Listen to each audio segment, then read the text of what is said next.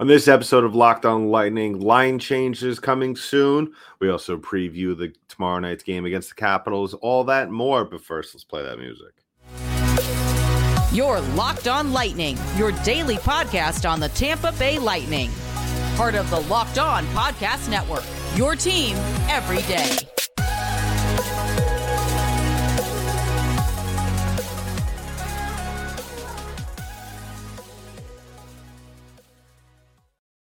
Welcome to another episode of Locked On Lightning, part of the Locked On Podcast Network. I'm your host, Adam Danker. I want to thank you all for making us your first listen of the day. And just as a reminder, this episode is brought to you by FanDuel Sportsbook, the official sportsbook of the Locked On Podcast Network. Make every moment more. Visit fanduel.com slash locked on today to get started. And we're getting started with talking about some line changes. And because as well as the Tampa Bay Lightning played in their game the other night. I still have issues with the way that this team is being rolled out. Okay. So, first line, obviously, you got to keep Point and Cooch together. Completely fine with that. Stamkos has been really just hit or miss here and there over the last couple of weeks. Starting to look like he's starting to get it together, but I would feel a lot better if Steven Stamkos is playing on the second line. I think, and and then maybe, you know, this might be a source of contention with some people. you know, you don't want to sell yourself too thin, especially down the stretch and going into the playoffs. But I firmly believe that Brandon Hagel, and he was up there at one point during the mm-hmm. season on the first line. I absolutely adore the combination of Hagel Point and Kucherov, and, and I really think that's going to be your money line going into the playoffs, um, and, and especially if the Lightning are looking to get past the first round, that is definitely going to be a combination that is going to be very, very important for you, especially to start off games. Now, obviously, as we all know, Jon Cooper loves, loves, loves to switch things around, which is why I'm perfectly fine. You know, at the same time, I'm conflicted because I like Hagel with Point and Cooch. At the same time, we all know it's going to happen. You're going to have Ross Colton. He's been struggling this year, has not played up to the expectations that we all thought he would. Nick Paul has had a tough go of it. We thought we was he was going to continue scoring, and he has kind of fallen off as of late. So, which is why I understand at this point in time, Hagel is on the second line with those two gentlemen. But I just think that if you want to put your best foot forward, especially coming off a close loss to Boston, beating Carolina, I think you just got to throw all caution to the wayside and just throw the absolute best cop, best lines, you know, at this point. And, and I might sound a little crazy saying this, but I think that the best way we could jumpstart this team is to just throw all our top guns together at once. You know, don't go for this balanced approach that we might see sometimes from Jon Cooper. And yes, I think Stamkos, Point, and Cooch is a balanced approach. But if you want to throw all your firepower all at once on on a line – Hagel's your guy on the first line. Now, going down the line combinations, this is where it gets a little bit hairy because if we're moving Stamkos down to the second line, now I'm even I think I'm a huge advocate for even moving him down to the third. I I think that Stamkos on a line with Killorn and possibly I I mean this is where it gets hairy because I would ideally, ideally like to see Anthony Cirelli on the second line alongside Nick Paul and Colton on the wing. And then you kind of leave yourself, as I said, a little bit thin as we're going down, you know. So if Hagel is jumped up to the first line, Stamkos goes down to the third, and then Cirelli is your second line center, you kind of are in a weird situation where it's really Killorn, Stamkos, and and Maroon. Now let's let's just start off by saying with that whole combination that I do not, by any stretch of the imagination, think that we will see that kind of line in the playoffs or at any point in the future. But at the same time, crazier things have happened, crazier combinations have happened. I think, and like I said, and I'm going to continue to say this throughout the whole entire conversation, I think that you do sell yourself a little short with moving Stamkos down and Cirelli up because you don't really have that one guy. Well, let me rephrase that. If you put Stamkos on the third line with Killorn, most likely you're going to have him play down the middle. Now, that's obviously not a firm middle because, as we know, he moves around. The, I, the a lot of the players on this team move around. Most likely, the guy up down the middle would probably be Killorn, but obviously he starts out on the wing. Stamkos, I don't know how we feel about him really taking face-offs. I wouldn't really like that either. But my ideal line for that third line would be Stamkos, Killorn, and Tanner Jeannot. I think Tanner Jeannot, since he's come to town, has and, and there's been this has a lot to do with it. He's gotten a lot of flack from people by not by his own doing for his performance. I think he's been fine thus far. I said when he came in, don't expect him to light the world on fire like Nick Paul did last season. Um, it's just the situation, just what was given up in order to get him.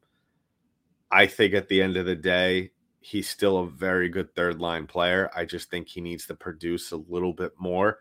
And having a guy like Steven Stamkos on his line to kind of guide him out there, as well as Killorn, I think that would be perfect. I honestly, even if it doesn't work out on the second line with Ross Colton, move him down to the third, move Killorn up top. I think that would be perfect. Now, how that plays out on the ice could be a whole different story. But really, at the end of the day, I, I, I think that you have those third line, those three lines, as I said. Uh, and let me just, in case you know you lost track, it would be it would be Hagel, Point, and Cooch on the first. It'd be Paul, Cirelli, Colton on the second line, and then Killorn, Stamkos, and Tanner Jeannot on the third. And then obviously that leaves us with Maroon, Edouard Bellemare, and Corey Perry. That fourth line is just out there to lay hits. Let's let's just call it what it is. I Corey Perry is starting to show his age out there, which is fine. He's 37 years old. We all knew this was going to come. Last year was great for what they got for him in terms of what they were paying him at the end of the day, he's still a human being who is aging, and sooner or later, uh, he's gonna morph. He's, I mean, if he hasn't already, I mean, he was a scorer last year. Let's call it what it is. But at the end of the day, he's morphing now into more of a just a plain old sandpaper guy, and that's fine. And what that is, which is what I'm trying to work up towards. That is why I think that in the playoffs, and this is going to be interesting to see, and I would like to see Cooper trying to test this here and there throughout the season more and more if this is eventually the plan, because I feel like we might see this in the playoffs, but in terms of the strategy. But I would not be surprised if Jon Cooper, come playoff time, almost to a certain degree, completely disregards his fourth line. I know it sounds crazy, but if he rolls out the lines the way I just stated them to be, I think you could get away with that. Because if you look if you look at the lines that I just spoke about, that third line, you have a scorer in Steven Stamkos you have that veteran leadership in Steven Stamkos. And then you have another guy who could also score in Alex Killorn, who could also play physical, who could also get into the dirty areas. And then you also have you also have Tanner Jeannot, who is a wild card because I firmly believe that he's one of those guys. If he's just in the right situation with the right guys on the right line, he will produce. He will show that he is worth well, not close to worth. I mean, he's gonna have to score 30 plus goals in order for that that deal to to be counted as an even deal. But what what I'm really saying is that he's I I he's gonna for the short term turn out to be the player that we need him to be. And then so as for the fourth line, when does Cooper play them? Maybe here and there throughout the opening minutes, just you know, because very high octane, both teams trying to find their way. That's fine. Uh, you don't want to burn out your your first three lines, and this goes not only for the playoffs, but this goes for the regular season, the remaining games that we have had. I think that you you as the game goes on, you almost have it like a pin a pitch management system, pitch count. You know, same in baseball what they have. you monitor the game, you see how guys are playing, um, and then you stretch out your first, second, third line. So maybe every three rotations through one through three, you throw out your fourth line there. Whereas, so that fourth line's coming out with a lot of energy. Uh, they're coming out with a lot of physicality, and just their main focus is just to disrupt. That's it. Play D, play discipline, and disrupt. And then after you're done with that, after you've worn down the other team, that's when you throw out the Hagel point Kucherov line. So let me know what you think think of that in the comments below. I don't think I'm not predicting that this is something is going to happen. I think it's more so my wishful thinking. I think that in the long run, now, like I said, it, it's a little risky just because you don't want to overwork your guys, give them a ton of ice time. But definitely something to experiment with because, you know, as well as the Lightning have played uh, over the last couple of games, win or lose, I still think that there's a lot work to be done. I still think that there's some changes that need to be had and done uh, before uh, we could count the Tampa Bay Lightning uh, playoff ready. So we'll keep an eye on that. Let me know in the comments below, like I said on our YouTube channel, what you think. If you want to hit me up on the side uh, in terms of you know your thoughts, opinions, let me know on Twitter, Danky Dank D E N K Y D 8 N K, or give us a follow on our on our Instagram account at LO underscore lightning uh, on Twitter as well as locked on underscore lightning on Instagram. So I mean you could message us anywhere, it'll get back to me. I'll find it somehow. or I'll hear about it somehow. And we'll talk about it on the show because I want this to, I, I think this idea, as well as this conversation, is going to be very much fluid as the season comes to a close and as the playoffs uh, get underway. So we'll talk about tomorrow night's game against the Washington, Washington Capitals in just a little bit. But first, I'm going to talk about today's sponsor, and that is our good friends at FanDuel Sportsbook. Now, they are the best in the biz, plain and simple. And that is why they are America's number one sportsbook people. Listen, because that nobody else has this deal because right now FanDuel is giving new customers a no sweat first bet up to $1,000. That's up to $1,000 in bonus bets. If your first bet doesn't win, just go to fanduel.com slash locked on and sign up today to claim your no sweat first bet. Then you can wager on everything from the money line to the point spreads to which team will be cutting down the net this March Madness. Who do you have? If you were like me in my bracket and had Tennessee, well, guess what? You're done. Your bracket is busted. So, but you can still bet on the games at our with our friends at FanDuel Sportsbook. So all you have to do is set up set an up account and use the app. It's super easy, secure, and safe. So don't miss your shot at no sweat first bet up to $1,000 when you join FanDuel today. Just go to fanduel.com slash locked on to sign up today. Make every moment more with FanDuel. So, yeah, let me know what you think about our line change conversations. because, like I said, it's going to be a constant evolving conversation that I think a lot of Lightning fans will be having. A lot of Lightning fans will be thinking about, especially as the playoffs start and go on, because I'd be very shocked if Cooper doesn't drastically change something at some point during the Maple Leaf series. Because let's face it, the Lightning are not our stereotypical Lightning. They have not been playing well, especially over the last month or so. And they're going to have trouble with Toronto, just like they did last year, if not more trouble. I would expect that they have a little bit more difficulty with Toronto, which is why I think that it's better to experiment just a little bit with lines now rather than in game three when you're down two nothing in the second period.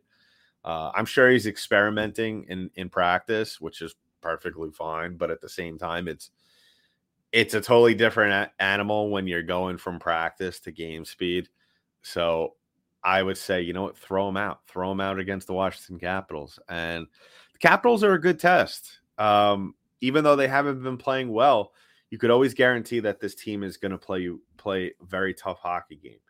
And so, in their meetings thus far this season, the Lightning have split those matchups, uh, losing back in November 5 1, and then winning at Amalie uh, two days later, 6 3 on November 13th.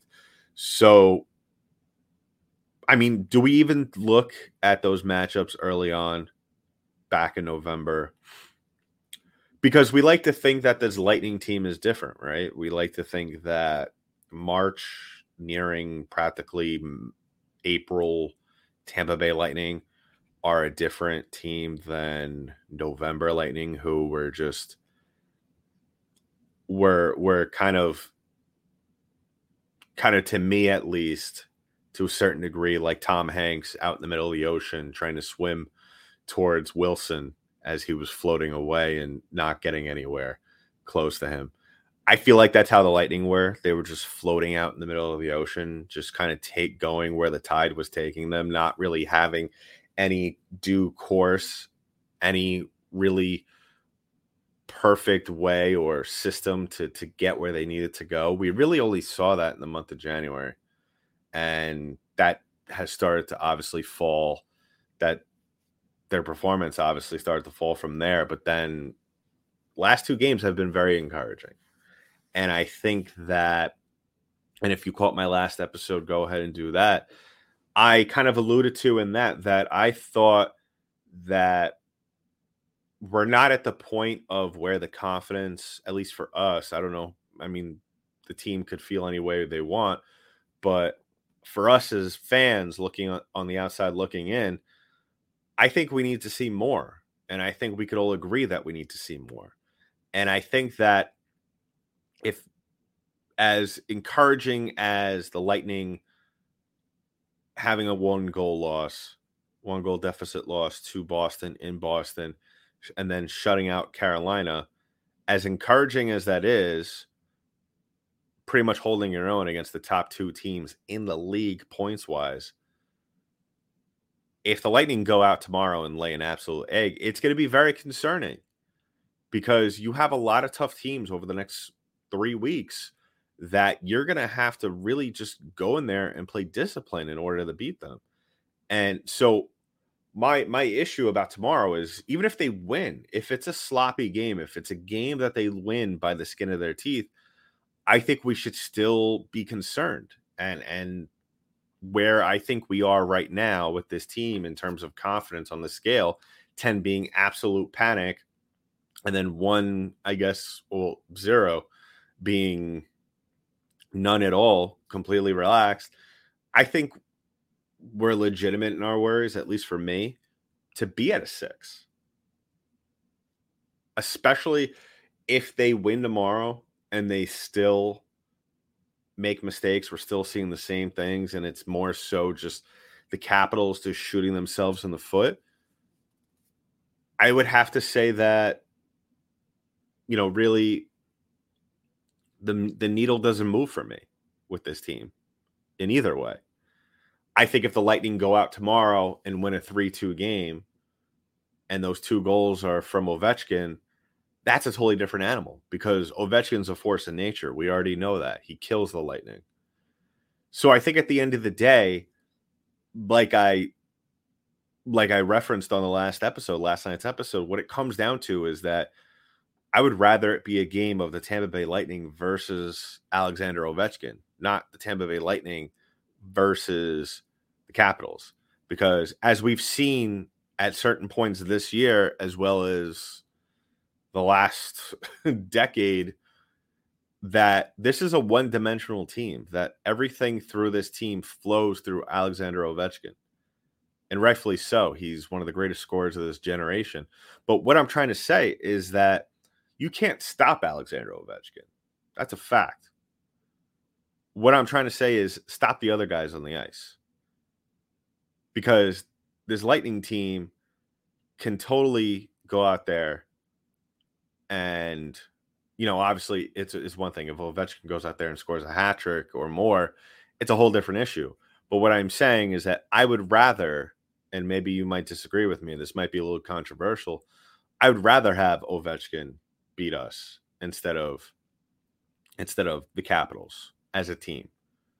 And I'm saying that because I fully expect Andre Vasilevskiy to be in net tomorrow night. And then you have Elliott against the the, the Islanders. Because that's how I look at it. And this is how I was looking at going into Boston prior to the Senators game where everything went to hell. I think that the Islanders are obviously the bigger fish to fry in this situation. They've been playing well as of late, whereas the Capitals have not. Their last 10, 3, 5, and 2. They lost their last game. So they're coming off kind of whip, licking their wounds um, off a loss to the Pittsburgh Penguins. But I'd be I'd be more confident going into Saturday's game against the Islanders if the Lightning win tomorrow night's game, especially if they win it in somewhat a way that mirrors the performance that we saw against the Carolina Hurricanes. So, in summation, Lightning fans, they're in a they're they're going in the right direction, but they're not out of the woods yet. Far from it. So, wrapping things up here on the show, uh, just want to thank all of you for making us your first listen of the day, as you always have and always will. Uh, and thank you for subscribing to the channel. If you haven't already done so, please go ahead. You know, we're available on YouTube. Subscribe to our channel, hit that notification button, give us a thumbs up if you're watching this video, if you haven't already done so. And if you're listening to us on an audio platform, go ahead and subscribe. We are available wherever podcasts are distributed. So that is Spotify, iTunes, Google Play, Stitcher.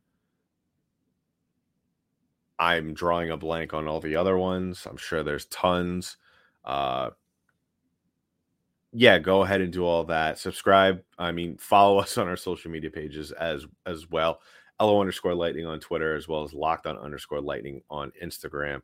Give me a follow on my Twitter page at Danky Dank like I said, if you want to have a question, if you want to ask a question about this team, uh, and you don't want to do it underneath the comments on YouTube, that's perfectly fine. Go ahead and DM, DM me on my personal Twitter account or DM the show, and I will eventually see it and we will talk about it.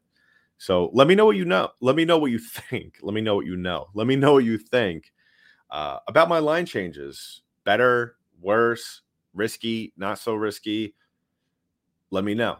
Let me know how you feel about tomorrow night's game. I really think that this is a game that really we should all, in retrospect, not even have to watch and wonder who wins it. That's just how I look at it. This is a game that the Lightning 110% should win. This is also a game where if the Lightning lose, I wouldn't be surprised because that's just how the way things have been going. But at the same time, if the Lightning lose this game and there's a bad call or a, a bad bounce here and there, and it's a low scoring game, I'll say, okay, just they got lucky. The better team won that night. The puck didn't bounce in favor of the Lightning. But if we get a stereotypical Lightning loss where starting off slow, poor puck possession, getting dominated in the faceoff circle, not executing on the power play. And that's another thing. We need to see some power play goals. This power play is absolutely atrocious. And really, Jon Cooper and company need to do something about it because this isn't going to fly whatsoever in the playoffs against Toronto. So they need to figure it out. And the clock is ticking because game one will be here before you know it.